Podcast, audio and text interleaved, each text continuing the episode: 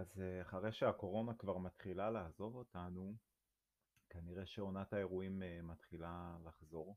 אמנם זה מדשדש וזה לא נראה באופק, אבל כן יש איזושהי תקווה שכן עולם האירועים הזה יחזור, ואנשים מתחילים לחגוג חתונות.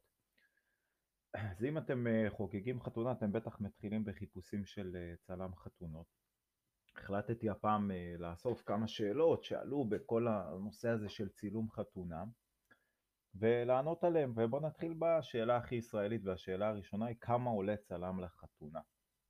את האמת, להגיד כמה עולה צלם לחתונה זה קצת מורכב, כי זה כמו לשאול כמה עולה אוטו עם מזגן, הרי יש לא מעט סוגים ולא מעט חבילות וכל מיני דברים כאלה, לכל צלם יש את, ה, את המחירים שלו, אבל בכל מקרה בואו נדבר רגע במספרים. ככה, צילום חתונה בסיסי. מה זה צילום חתונה בסיסי? צילום חתונה בסיסי זה אומר שמגיע רק צלם סטילס ומצלם תמונות. בסדר, הוא נמצא איתכם במהלך כל היום, מלווה את הכלה בסטודיו לקלות, את החתן, קצת צילומי חוץ, מסתובב איתכם, ומצלם אתכם בעצם עד uh, סוף האירוע. יש כאלה שנותנים גם כל מיני עריכות מיוחדות לתמונות האלה, ומוסיפים גם קצת וידאו. העלות של זה היא סביב ה-שלושת אלפים וחמש מאות עד ארבעת אלפים שקלים. לא יותר.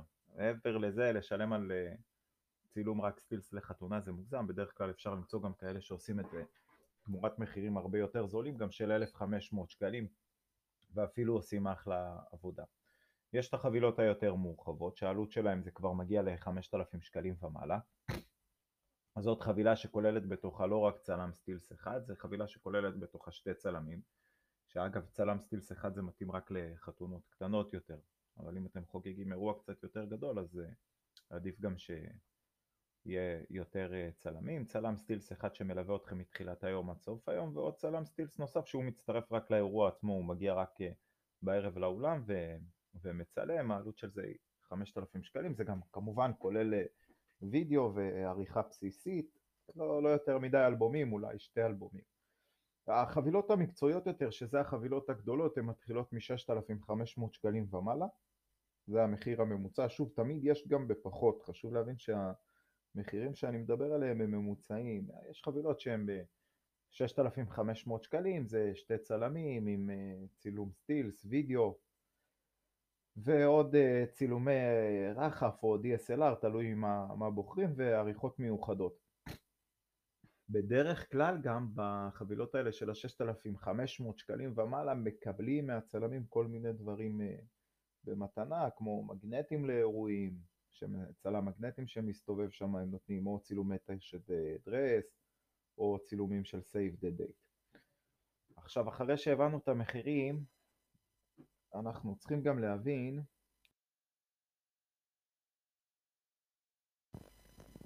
כמה צלמים באמת אתם צריכים, מה, מה באמת אתם צריכים לחתונה שלכם. אם אתם באמת uh, צריכים את, uh, את מה שמציעים לכם. קודם כל, בשביל זה אנחנו צריכים לדעת כמה מוזמנים יש באירוע. אם זה חתונה של, uh, זה חתונות של תקופת הקורונה, שזה חתונה של חמישים מאה אנשים, צלם סטילס אחד, בהחלט יכול להספיק.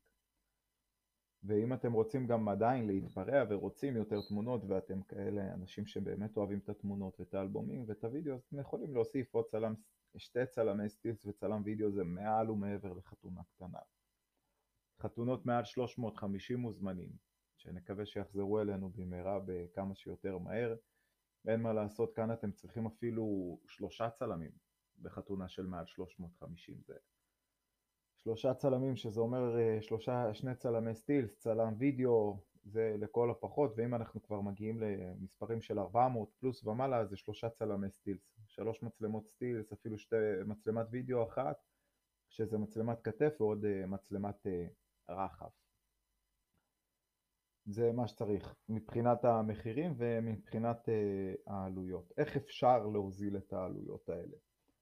לבקש מהאח של הכלה לצלם בטלפון זאת לא אופציה, למרות שזה יכול להיות נחמד, כי היום יש אחלה טלפונים עם אחלה מצלמות, אבל זאת לא אופציה לבקש מהאח של הכלה להסתובב עם מצלמה. כדאי מאוד שתזמינו חברת צילום מקצועית, שתעשה את זה כמו שצריך, ותצלם לכם את, ה, את האירוע בצורה הכי טובה ש, שיש.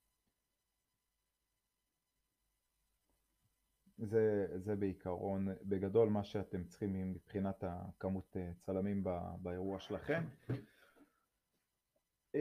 אני גם חושב שלאירועים קטנים, שוב, באמת, אין לכם יותר מדי מה להשקיע, גם באירועים קטנים בדרך כלל התקציבים הם לא גבוהים. אין כאן תקציבים גבוהים, זה לא מחייב, יכול להיות אירועים קטנים עם תקציבים יותר גבוהים מאשר של חתונות ענק. זה לא מחייב, אבל בדרך כלל זה, זה מה שקורה. בואו נעבור לעוד איזה שאלה שהיא עולה, איך אתם יודעים לבחור את הצלם, איך לבחור את הצלם, אז אני אעלה על זה מאוד בקצרה, זה חיבור אישי עם הצלם. כי הם כאן יותר מדי, מבחינת צילום ולמי יש מצלמה יותר טובה ויותר חדשה, זה הכל עניין של, של כסף, כאילו זה לא משהו ש, שאי אפשר לקנות. בסדר? כל אחד יכול לבוא עם התקציב שלו, ואם יש לי יותר כסף ממישהו שהוא יותר מוכשר, זה לא אומר שהתמונות שלי יהיו יותר טובות. אז אתם צריכים לראות שאתם מתחברים לסגנון צילום שלו, שהסגנון צילום מתאים לכם.